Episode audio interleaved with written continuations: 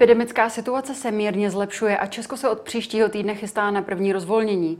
Světem se však šíří další nakažlivější varianty koronaviru a prezident Miloš Zeman dnes na žádost premiéra Andreje Babiše odvolal ministra zdravotnictví Jana Blatného. Nahradí ho ředitel fakultní nemocnice Královské Vinohrady Petr Aremberger a v boji proti koronaviru naše zemi tak povede čtvrtý ministr zdravotnictví. To jsou témata dnešního epicentra. Já jsem Pavlína Horáková. Vítejte.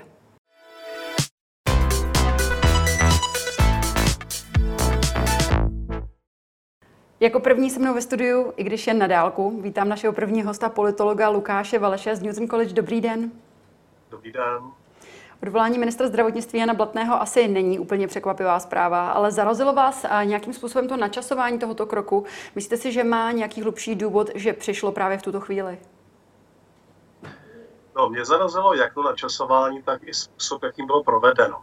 Ono to spíš vypadá jako, eh, když se nějaký boss mafie rozhodne a zlikviduje do svého dosavadního věrného muže, takže ještě večer, včera jsme byli ujišťováni na tiskové konferenci vlády, že se nic nechystá a ráno už jsme se probouzeli do dne bez eh, původního ministra.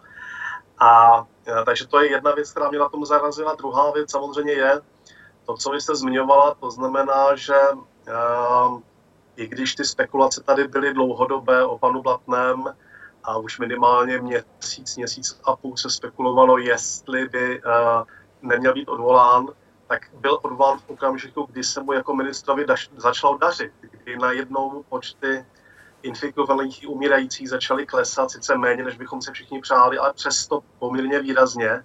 A v okamžiku, kdy tedy sklízí plody své pětiměsíční práce, tak je odvolán. To je velmi nestandardní. Ex-ministr Jan Blatný právě uvedl, že to podle něj je politicky motivované rozhodnutí a že nesouvisí s eh, jeho profesním úspěchem, ne, nepovažuje um, nebo neschledává, že by tam bylo nějaké profesní selhání. Naopak premiér Andrej Babiš na jeho adresu tedy vršil jednu výtku za druhou. Co podle vás bylo pro konec ministra zdravotnictví Jana Blatného rozhodující tedy? No, já se domnívám, že paradoxně ten úspěch protože pan eh, premiér Babiš se eh, snažil ho udržet do té doby, dokud bylo třeba využít jeho medicínských schopností. Eh, samozřejmě my bychom mohli spekulovat o tom, jak úspěšný byl pan ministr Blatný manažer. Víme, že z ministerstva, kdo mohl, tak utekl, což nesvědčí příliš o dobré manažerské práci ale víme taky zároveň o panu Batném, že od počátku to byl člověk, který je spíše introvertního rázu, je to spíš odborník a s tou komunikací byl vždycky, měl vždycky problémy, ale to viděl pan premiér už v okamžiku, kdy ho získal do téhle služby. Čili, eh, znovu říkám, je to paradox, že v okamžiku, kdy se mu začíná dařit, tak je odvolán, ale je to možná právě proto, že pan minister, potřeba, pan premiér potřeboval někoho na tu těžkou odbornou práci a v okamžiku, když už je ne vyhráno, ale napůl vyhráno, tak potřebuje někoho jiného, možná jeho PR oddělení tady rozhodlo, eh, který by dokázal ty plody dobře prodat. Hmm. Protože to, jak se podaří vládě prodat postupující vakcinaci společnosti a klesající čísla eh, z um, té epidemiologické situace, to podle mého soudu rozhodne o tom, jak uspěje nebo taky neuspěje hnutí ANO v nadcházejících volbách. Hmm. A jakou roli zde tedy hraje prezident Miloš Zeman? Protože ten během pandemie spíše mlčí, ale dnes si neodpustil tady poměrně drsný komentář vůči právě i Janu Blatnému a i vlastně i ostatním odborníkům, kdy uh, řekl, kdo blokuje Sputnik, je zodpovědný za mrtvé. Hmm. Já si myslím, že panu eh, prezidentovi to dnešní odvolání a jmenování je rajskou hudbou Eh, že je šťastný, protože jako by došlo na jeho slova, byl to on, kdo usilovně eh, pracoval na tom, aby eh, pan docent Blatný byl odvolán. Na druhou stranu nechne mu jeho radost, ale domnívám se, že pevně v rukou to má spíš premiér. Mm-hmm. Jak už jsem řekl, kdyby chtěl Blatného odvolat premiér, respektive kdyby ten tlak z hradu byl dostatečný už dříve, tak ministr Blatný není ministrem už minimálně měsíc nebo dva. Takže já, eh, ačkoliv panu prezidentovi přeji vše dobré, tak se obávám, že eh, byť si neodpustil ta velmi tvrdá slova na adresu jak bývalého ministra Blatného, tak ředitelky státního úřadu pro eh, kontrolu léčiv, že mají na sebe, na svých rukou téměř krev obětí covidu, když neposkytli Sputnik, tedy ruskou vakcínu, tak se domnívám, že to nebyl ten rozhodující okamžik pro uh, odvolání ministra Batného z funkce. Hmm. Má tedy pro předsedu vlády nějaký zásadní politický význam vyměnit ministra zdravotnictví jen pár měsíců před volbami? Um, jak, jaký, jak, jaký dopad to načasování může mít i v tomto kontextu? Uh, jestli je naše úvaha správná, skutečně tím rozhodujícím je uh, nová uh, PR strategie hnutí ANO, mm-hmm. pak by to asi dávalo smysl. No, oni skutečně potřebují novou tvář boje s covidem, tvář, která bude komunikativní, která bude sympatická a která získá pro hnutí ANO a i pro vládu důležité pr ale obecně mediální body.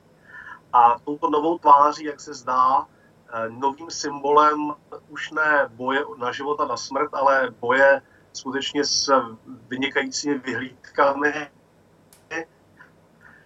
Mašky, tedy chcete-li vítězství nad covidem, tak má být právě nový minister profesor Aaron, Arenberger, já musím mm-hmm. ještě naučit to jméno, těch R moc, ale um, jo, prostě je to nová tvář nové doby, nové periody boje s covidem. Mm-hmm. A to je podle toho soudu rozhodující. Jaké byly podle vás ty hlavní přešlapy, kterých se ministr Blatný za tu svou dobu na ministerstvu dopustil? Například jeho předchůdce Roman Primula zmínil právě v souvislosti uh, s tímto to uspěchané předvánoční rozvolnění. Našel byste ještě nějaké jiné hlavní přešlapy a problémy? Ano, tak uh, o některých už jsme mluvili. Já se domnívám, že především pan ministr Blatný možná díky svému osobnostnímu vybavení nezvládl komunikaci dovnitř toho ministerstva. Jemu odešlo několik náměstků, řada klíčových osobností, eh, která byla důležitá právě pro ten covidový boj, čili eh, myslím si, že eh, on není typ, on možná výborný odborník, ale není typ právě manažera, který umí ty, tu sociální komunikaci jak dovnitř ministerstva, tak samozřejmě i na venek. Jo? V tom má premiér pravdu, ale znovu zdůrazňuji, Pan premiér dobře věděl eh, od prvního rozhovoru, eh, jaké potenciály se v panu ministru skrývají a že právě sociální komunikace nebude patřit k těm oborům, ve kterých by vynikal. Eh, zároveň ale to sám Blatný odsouhlasil, že udělal špatné rozhodnutí v souvislosti s tím rozvolňováním, protože, protože Blatný to, Blatný to argumentoval tím, že neměli dostatek informací o tom, že už se blíží nová mutace covidu a že tedy ta britská mutace něco výrazně horšího, zejména ve smyslu tedy rozšíření a té epidemiologické závažnosti, než ten vir předchozí. Na základě téhle chybné eh, informace nebo kalkulace eh, tedy se rozhodl podpořit to rozvolnění před Vánocí, které mělo skutečně fatální následky. Mm-hmm. Za co byste ho naopak pochválil?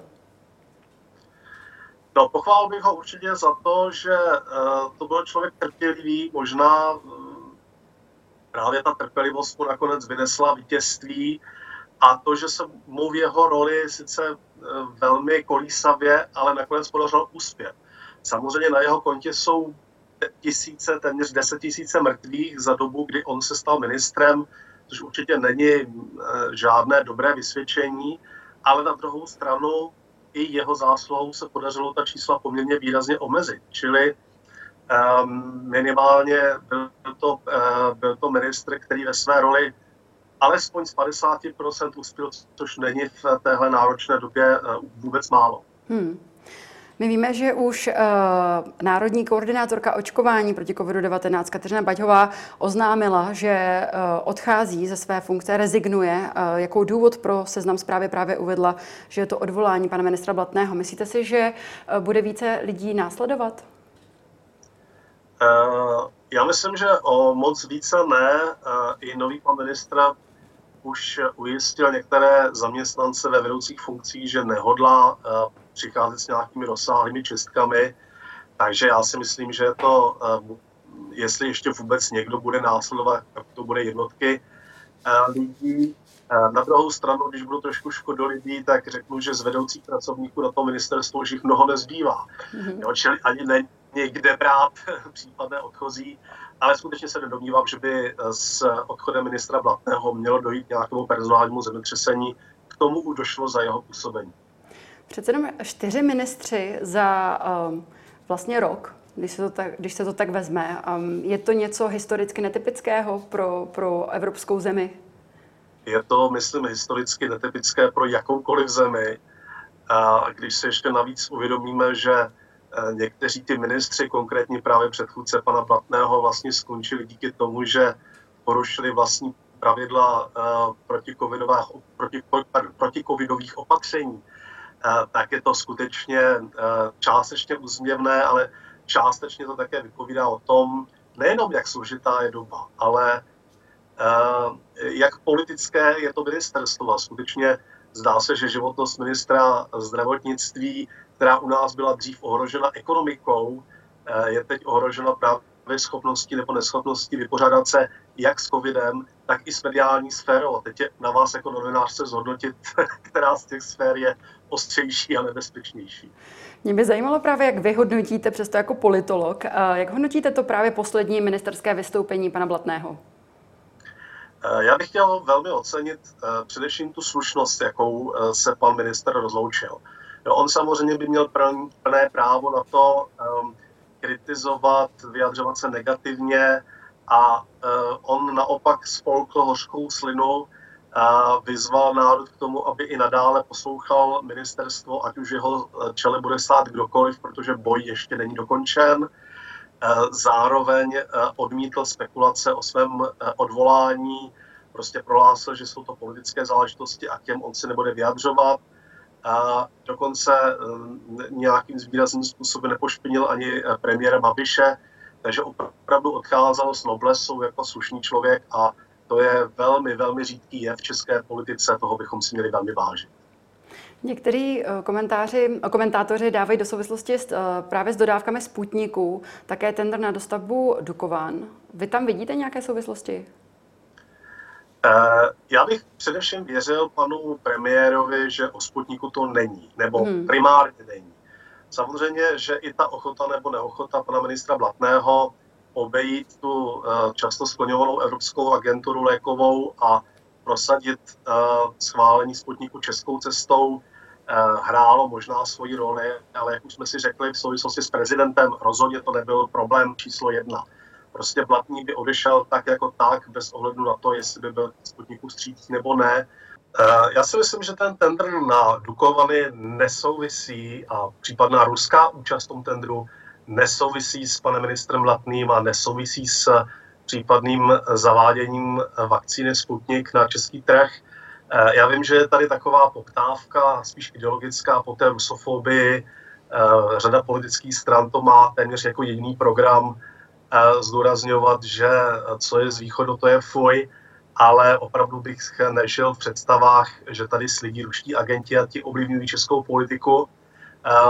Znovu zdůrazňuji, že odvolání pana ministra Batného by přišlo bez ohledu na to, jaký on sám má k zavedení vakcíny Sputnik vztah a že to byly především ty pr ohledy, nikoli Sputnik, které rozhodly o jeho odvolání. Hmm. Myslíte si, jako politolog, že právě zmiňoval jste ty pr ohledy, um, myslíte si, že je to správná cesta pro ANO? Myslíte si, že je tam šance k tomu, že ANO se posune z té druhé příčky, na kterou teď po dlouhé době spadlo? Um, máš, je to, to ten správný krok pro ně, aby se dostal zase na to první místo? Mají šanci? Oni doufají, tedy hnutí ano doufá, že právě tenhle krok přispěje k tomu uh, dostat se zpátky na vedoucí místo. Myslím si, že to možná bude součást jakoby širší PR strategie, eh, eh, protože Andrej Babiš je zvyklý dávat a samozřejmě už několik průzkumů ukázalo, že hnutí ano eh, zaostává za svým největším konkurentem, zatím tedy koalici starostů a pirátů. Takže myslím si, že tohle je první výstřel možná k volební kampani hnutí ano. Je to úspěšný volební výstřel, myslíte? To uvidíme. Uvidíme, jaká bude celková PR strategie, se kterou hnutí ano přijde na jedné straně a na druhé straně samozřejmě je to trošku sázka na risk, že všechno ostatní výjde. To znamená, výjde vakcinace, výjde promořování. Jo? A vlastně eh, podle mě a hnutí ano sází na to, že lidé zapomenou na problémy, eh, které byly způsobené vládnutí ano právě především v lednu, v únoru a v březnu, vysoké počty mrtvých, kolaps téměř zdravotnictví ale i velmi um, nepromyšlené kroky právě Andreje Babiše, vys ty evropské vakcíny, které měly dorazit a nedorazí. A že lidé na tohle všechno zapomenou a pod vlivem právě vítězství nad koronavirem v letních měsících i tím, jak se život postupně bude vracet do normálu, se budou eh, voliči, které hnutí ANO ztratilo, vracet do své mateřské stáje a hnutí ANO se povede eh, vyhrát volby. Tolik politolog Lukáš Valeš. Já vám děkuji za vaše odpovědi i za váš čas. Hezký den a děkuji taky za pozvání. Na nebezpečí mutací na své tiskové konferenci upozornil i sám ex-ministr Jan Blatný a právě této problematice se budeme věnovat v příštích minutách pořadu Epicentrum.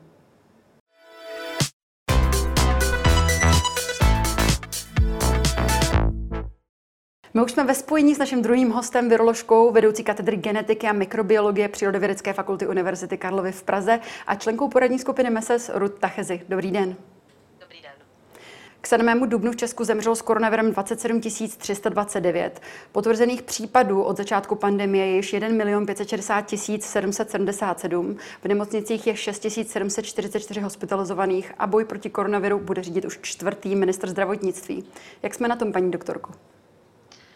Nejsme na tom dobře, to myslím, že je patrné z těch čísel a, a radost toho nemám a z těch mrtvých nakonec vidíte na pozadí, a, které tam je, ty kříže, které tedy byly namalovány na staroměstském náměstí za každého zemřelého. Přesto ta čísla se snižují, alespoň pomalu tedy. Vnímáte to alespoň trošku pozitivně, mírně optimisticky? Ne, určitě, určitě pandemie, řekněme, je na mírném, pomalém ústupu. Eh, hodně bude záležet teď, jak ta čísla se změní po velikonocích, to ještě nevíme, to přece jenom je potřeba nějaký odstup. Eh, možná tomu napomohlo i spíše horší počasí v některých dnech než lepší, aby teda se lidé tolik nesetkávali a možná se virus tolik nešířil, uvidíme, to opravdu se dá těžko zatím odhadnout. Hmm. Než se dostaneme k samotným mutacím koronaviru a k samotným variantám koronaviru, neodpustím se zeptat se na to aktuální dění. Došlo k odvolání, jak jsem již zmínila, pana ministra Jana Blatného. Jaká s ním byla spolupráce? Naslouchal dostatečně odborníkům podle vašeho pohledu? No, od té doby, co jsme vlastně, uh, jsem se stala členou, členkou skupiny MESES uh, a začali jsme vlastně komunikovat s panem ministrem v rámci této skupiny, tak musím říct, že mě přišla ta spolupráce velmi dobrá. Přišla mě, že byla konstruktivní a že skutečně eh, naše rady přijímaly do určité míry, samozřejmě ne, ne komplexně vše, ale vlastně mě trošku mrzí to odvolání, protože jsem měla takovou naději, že to spěje lepším směrem všechno a nevím, jak to bude pokračovat nyní. Mm-hmm. Myslím si, že to, že to jeho odvolání nevidím jako úplně opodstatnělé. Jak hodnotíte právě to načasování? Přišlo to, uh, přišlo to v nesprávný okamžik, přece jenom ta pandemie je právě na ústupu, on právě teď mohl sbírat to ovoce, které jakoby zasel. Um, překvapilo vás to? Um, já říkám, považuji to spíše za zbytečné, protože já hmm. si myslím, můžeme soudit z jakékoliv i menší pozice vedoucího, že vlastně vždycky člověku chvíli trvá, než se zorientuje v problematice, než eh, zjistí, když bych to opravdu bagatelizovala, kde má propisku a kde má papír. A myslím si, že teda v eh, době pandemie prostě ten člověk, než přijde do toho složitého rezortu, jako je ministerstvo zdravotnictví, tak skutečně musí chvíli trvat, než se, než se zorientuje a bude efektivně eh, v té funkci pracovat. Hmm. Takže nepovažuji to úplně za šťastné. On sám právě nyní už ex-ministr pan Blatný v dnešní tiskové konferenci řekl, že to podle něj eh, bylo politicky motivované rozhodnutí předsedy vlády Andreje Babiše. V médiích se už několik týdnů spekuluje o těch rozdílných pohledech čelních představitelů na to, zda očkovat či neočkovat Sputnikem V. Myslí, za za tím rozhodnutím se také spekuluje, jestli právě tato neschoda v této tematice nestala za tím rozhodnutím ho odvolat. A jak to vidíte vy, co se týká Sputniku V? Eh, co se týká Sputniku, tak tam mám názor naprosto jednoznačný. Já si skutečně myslím, že eh, nelze opravdu eh, přijmout a uh, aplikovat vakcíny, které nejsou schválené těmi agenturami, které, kterým skutečně můžeme důvěřovat, a to je jako teda v Americe FDA a v Evropě teda Evropská medicínská agentura, takže tam já jsem jednoznačně proti uh, nákupu vakcíny, která by nebyla takto schválená. Uh, něco jiného je jakési předkupní právo a tam já nejsem expertem, jestli lze vakcínu koupit a začít ji aplikovat až po schválení, to samozřejmě nevím. To by mohlo bývalo být strategické, ale vzhledem k výrobním problémům, kapat kapacitám s vakcínou. Už bylo několikrát řečeno, že nás to stejně, že nás to stejně nezachrání v současné chvíli, takže to považuji za vlastně zbytečnou, zbytečnou diskuzi a jestli to stálo za, jestli toto stálo za odvoláním pana ministra, to se neodvažuji spekulovat. Mm-hmm. Vy sama jste zvolila fotografii za vámi s těmi křížky, které symbolizují uh, mrtvé, kteří zemřeli s nemocí COVID-19 nebo pod vlivem koronaviru. Um, co říkáte na roli prezidenta Miloše Zemana, který dnes na hradě právě přišel panu Blatnému spolu zodpovědnost za mrtvé, protože nechtěl do Česka pustit neschválené vakcíny z Ruska a Číny? Já jsem toto vyjádření dosud neslyšela. Myslím si, že to je opravdu nespravedlivé obvinění eh, za to, zatím v jaké situaci se nacházíme. Může teda řada, řada lidí a řada špatných rozhodnutí, které tedy myslím, že se s námi táhnou už od minulého září, takže toto nepovažuji úplně za, eh, za férový postup. Mm-hmm. Novým ministrem zdravotnictví se stal profesor Petr Arenberger, který byl doposud eh, šéfem fakultní nemocnice v Královské Věnohrady. Vy máte nějakou pracovní společnost, eh, pardon, eh, zkušenost s panem profesorem? Já pana profesora znám jako dermatologa a v podstatě myslím, že jsem psala pro časopis, který on, kde on je editorem nějaký článek před několika lety, ale to už je dávno. Osobně se s ním neznám.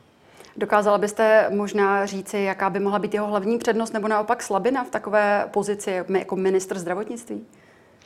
No tak určitě má zkušenost eh, jako ředitel nemocnice, bytě v té funkci krátce, ale byl přednostou kliniky, takže určitě zkušenosti z řízení eh, v zřízení tedy jednotli, v rámci rezortu zdravotnictví má, ale hmm. neodvažuji se spekulovat o jeho dalších vlastnostech, opravdu ho neznám hloubš. Hmm. Pojďme tedy na tu aktuální situaci pandemickou v Česku. Ještě od pondělí budeme moci do zoologické zahrady na farmářský trh, do obchodu s obuví a s dětským oblečením a do lovice vrátí i některé, některé děti v rámci tzv. rotační výuky. Toto jsou vaše slova. Pokud chceme postupně otevírat výuku, není možné zároveň uvolňovat jiná opatření, zvláště když nebylo schváleno frekventnější testování ve firmách. Takhle jste se vyjádřila včera pro i rozhlas. Co od takového rozvolnění, které teď je naplánováno, tedy podle vašeho odborného názoru, co od něj čekat?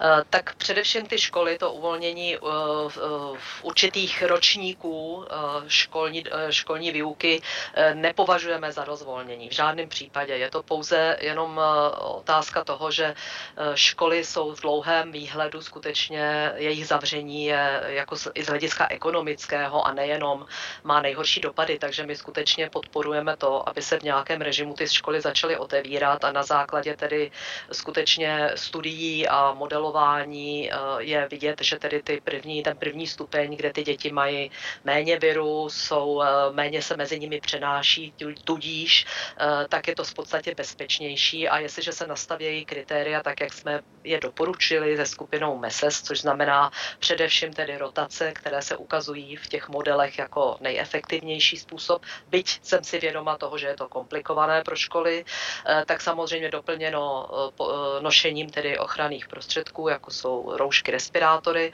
a samozřejmě v tomto případě, kdy máme takto vysokou nálož viru v populaci i tím testováním. Tak to samozřejmě je věc. Ohledně těch eh, dalších věcí, které jste zmínili, na to jsme jako skupina expertní dostala žádost o vyjádření a skutečně eh, bylo to konkrétně tedy k zoologickým a botanickým zahradám, kde my jsme po dlouhé diskuzi doporučili otevření eh, venkovních expozicí za dodržení striktních podmínek, to znamená limitace počtu lidí, kteří budou do těch zahrad eh, v daném momentě a samozřejmě kontrolou pracovníků zahrad, aby se nehromadili lidi u určitých expozic a dodržováním všech ostatních opatření. A podobně je to i na těch farmářských trzích, mm. kde se zohlednilo to, že je to podobné jako u obchodů, to znamená zase dodržování vzdálenosti, hlídání buď městskou policií nebo, nebo tím, kdo organizuje eh, tyto trhy a samozřejmě eh, na základě testování těch prodejců. Takže tak, jak je ten systém nastavený, neschledáváte nějaké velké rizikové faktory v tom, jak se bude rozvolňovat od pondělí?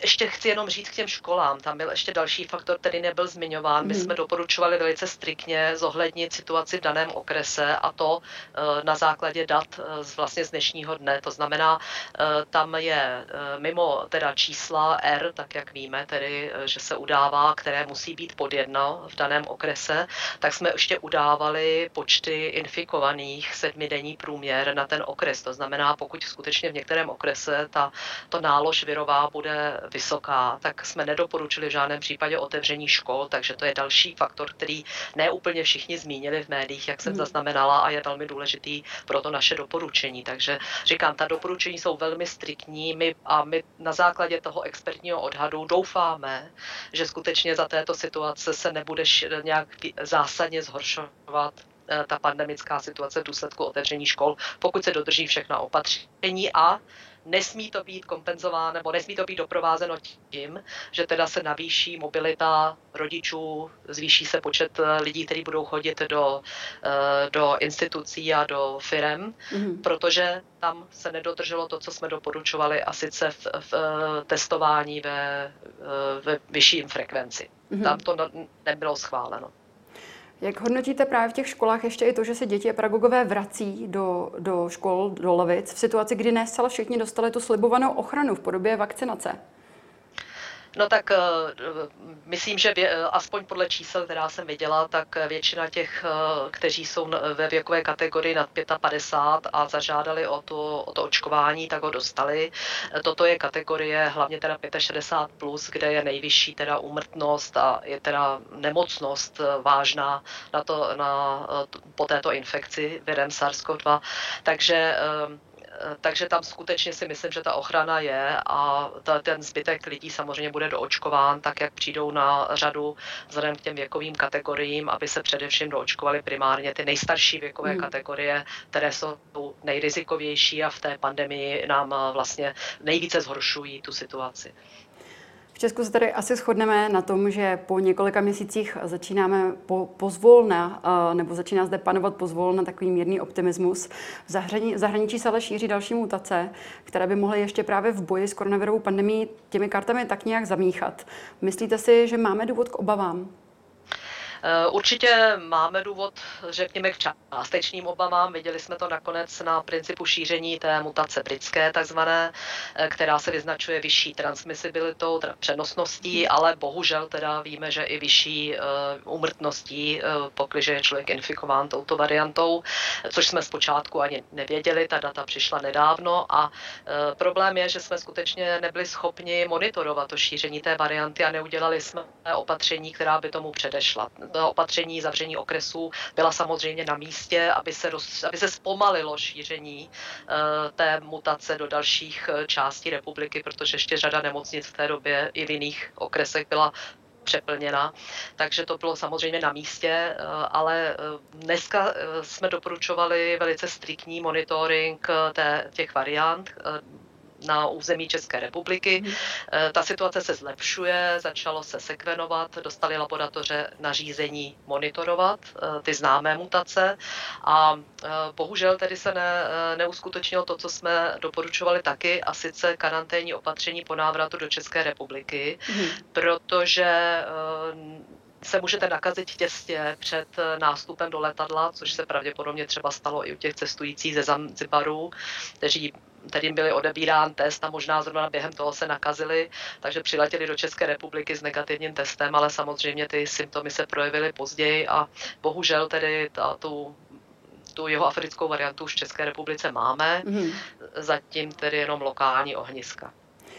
Právě během zimy se v Česku uh, opravdu převládla ta britská varianta. Nyní už víme, že přes 20 laboratoří v Česku potvrdilo právě tu nákazu jihoafrickou variantou koronaviru. Uh, kolik těch tedy zásadních variant v koronaviru u nás evidujeme? No tak u nás dlouho převládala varianta, která se označovala jako česká. Ono česká se označovala proto, že prostě u nás byla nejprevalentnější, ale jako vyskytovala se v řadě jiných zemí světa. Pak ji teda vytlačila ta britská, která v podstatě dneska už na českém území převládá. Když se tady koukám na data, tak z těch sekvenačních dat v podstatě detegujeme převážně jenom tuto variantu.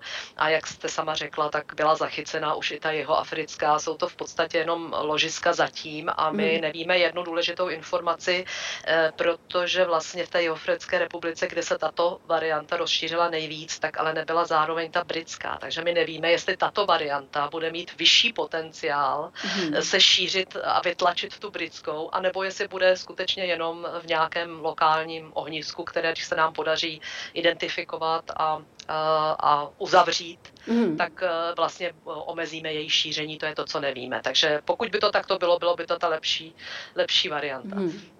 Kdybychom se tady zaměřili na ty tři hlavní mutace, které jsou eh, často, eh, často se o nich hovoří právě v médiích i zahraničních, tedy tu britskou, jeho africkou a brazilskou, mohla byste schrnout nějaké hlavní rozdíly?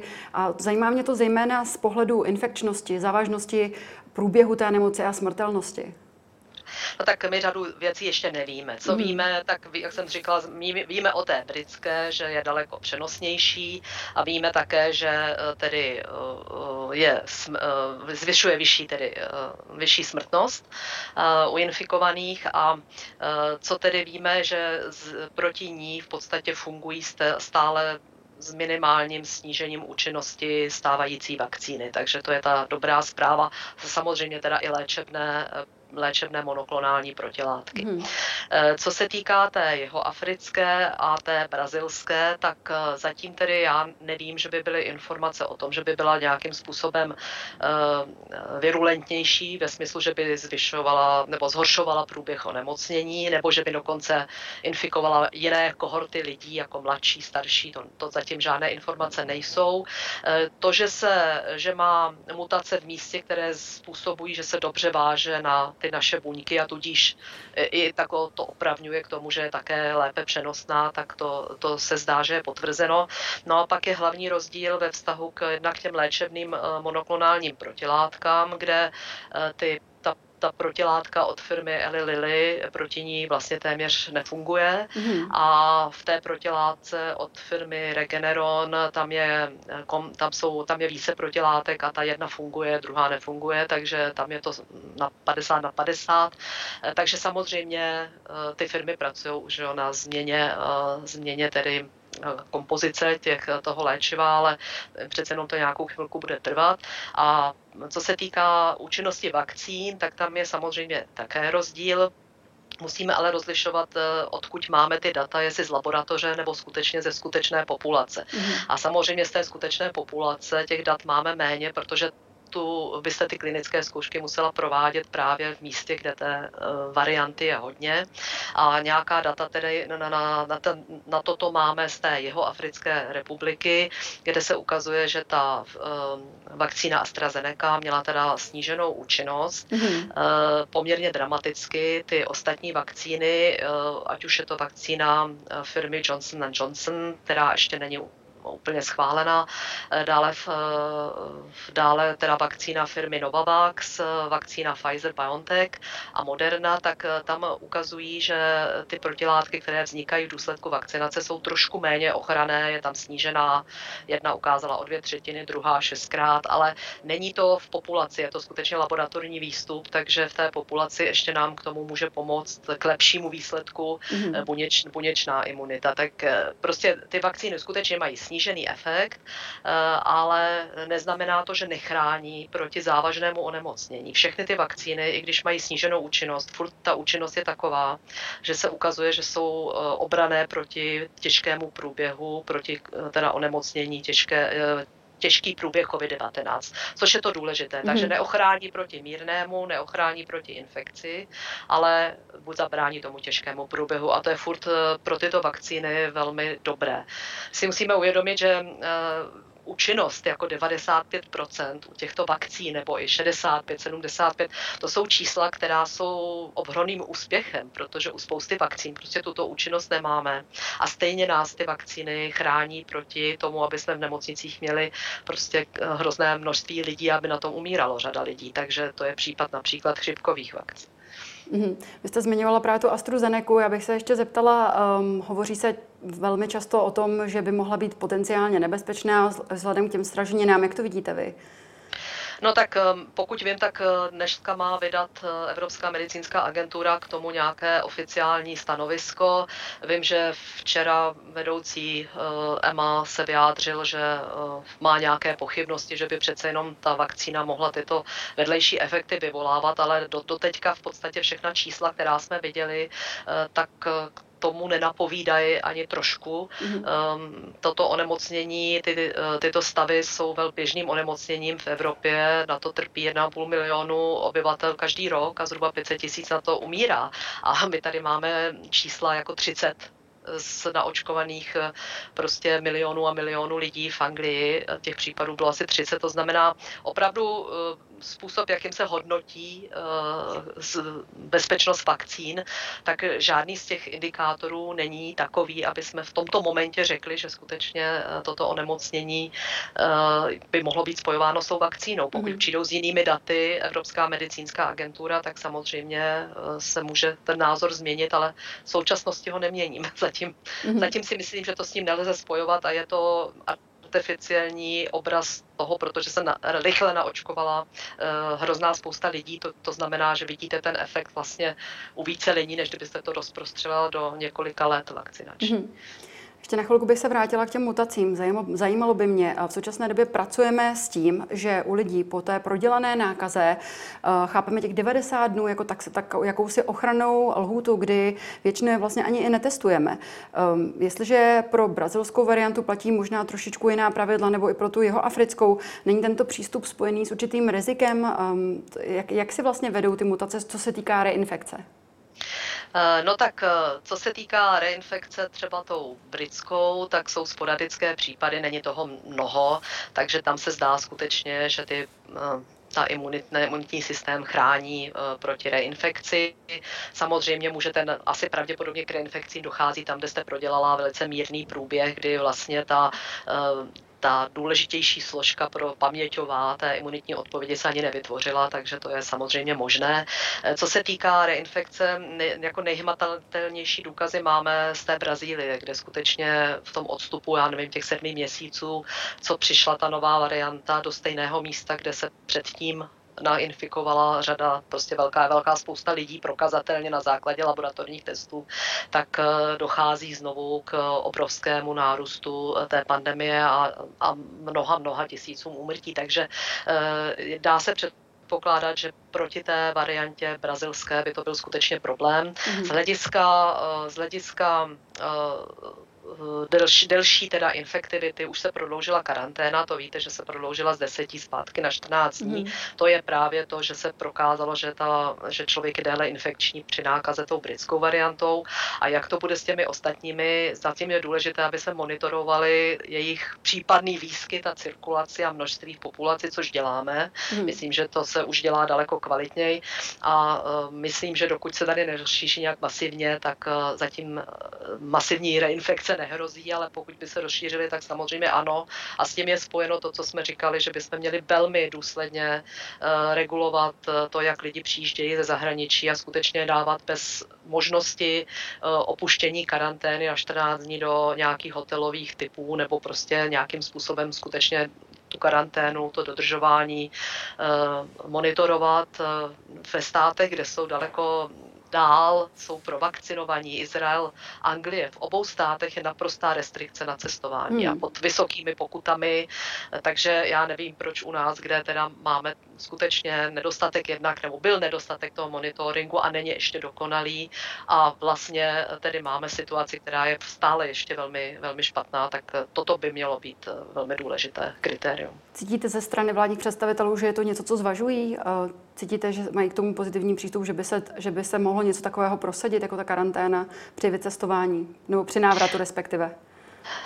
No, necítím, musím říct. Jo. My si hmm. myslím, že, že toto nějakým způsobem zohledňovali ve chvíli, kdy jsme tenkrát ještě s poradním výborem iniciativy Sníh mluvili tenkrát s panem premiérem, takže skutečně jako v té chvíli mám pocit, že zareagoval na to, jak je to důležité a že je potřeba ten monitoring tady nastavit lépe a tam jsme možná nemluvili tenkrát o té karanténě, to už si nepamatuji, ale tady s panu ministru, ministru Beltému jsme samozřejmě toto říkali a myslím, že to začali zvažovat, aspoň na základě, že začali se řešit ty testy, ale skutečně ta karanténa nastavena nebyla a to bylo jedno z prvních eh, vyjádření našich za iniciativu, iniciativu MESES, mm-hmm. které jsme považovali v té době za naprosto nejdůležitější ohledně těch variant a to teda nastaveno nebylo tak, jak jsme chtěli, nebo tak, jak jsme doporučovali, nechtěli. Mm-hmm. Za hranici té kolektivní imunity se o té původní verze koronaviru obvykle uvádělo okolo 70% na očkovaných populaci. Bude to stačit těch 70% i na, eh, i na, ten, na ty nové mutace? No to určitě ne, to budeme hmm. muset přitvrdit, tam to bude samozřejmě daleko více. Takže eh, tam se mluví o těch 80-90%. No. Ale samozřejmě musíte rozlišovat, jestli chceme uh, zmírnit pandemii nebo ten virus skutečně eliminovat z naší populace.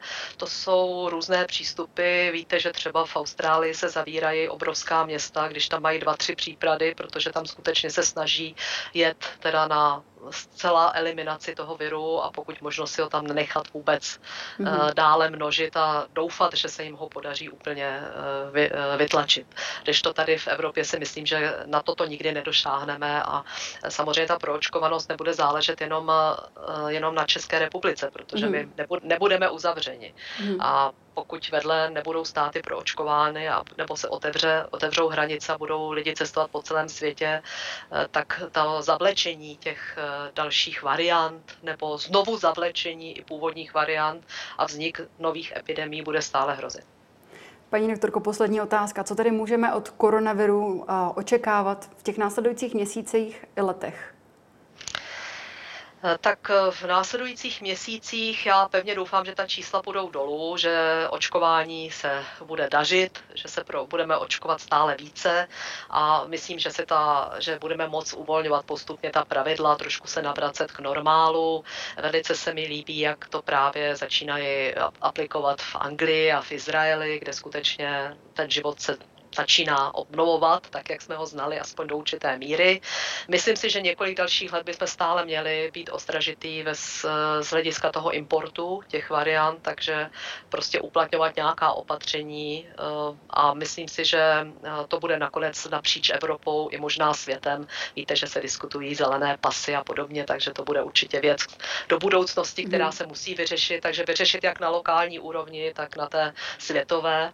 Eh, já osobně si myslím, že bychom měli být ještě, ještě opatrní a uh, trpěliví, ještě chvilku vydržet a být pokorní, protože uh, opravdu to je globální záležitost a uh, neznamená to, že když my tady všechno vyřešíme, tak bez uzavřených hranic stále budeme v riziku. Takže uh, myslím, že monitoring, nějaká forma testování bude s námi nějakou dobu ještě, mm. ale myslím si, že skutečně uh, bychom měli začít otevírat, uh, když to půjde, ty školy, navracet děti ke sportu, k aktivitám, postupně obnovovat práci, ale myslím si, že to změní náš život, že možná opravdu budeme více pracovat z domu, menší mobilita bude a to omezení šíření viru ještě bude chvíli trvat. Mm-hmm. Tolik Viruluška Ruch Tachze, já vám děkuji za váš čas. Já děkuji za pozvání. Naschledanou. A to už je z dnešního Epicentra vše. Jan připomenu, že záznam tohoto dílu společně s těmi ostatními naleznete jako vždy na blesk.cz. Já se s vámi pro dnešek loučím a těšíme se opět zítra. Na viděnou.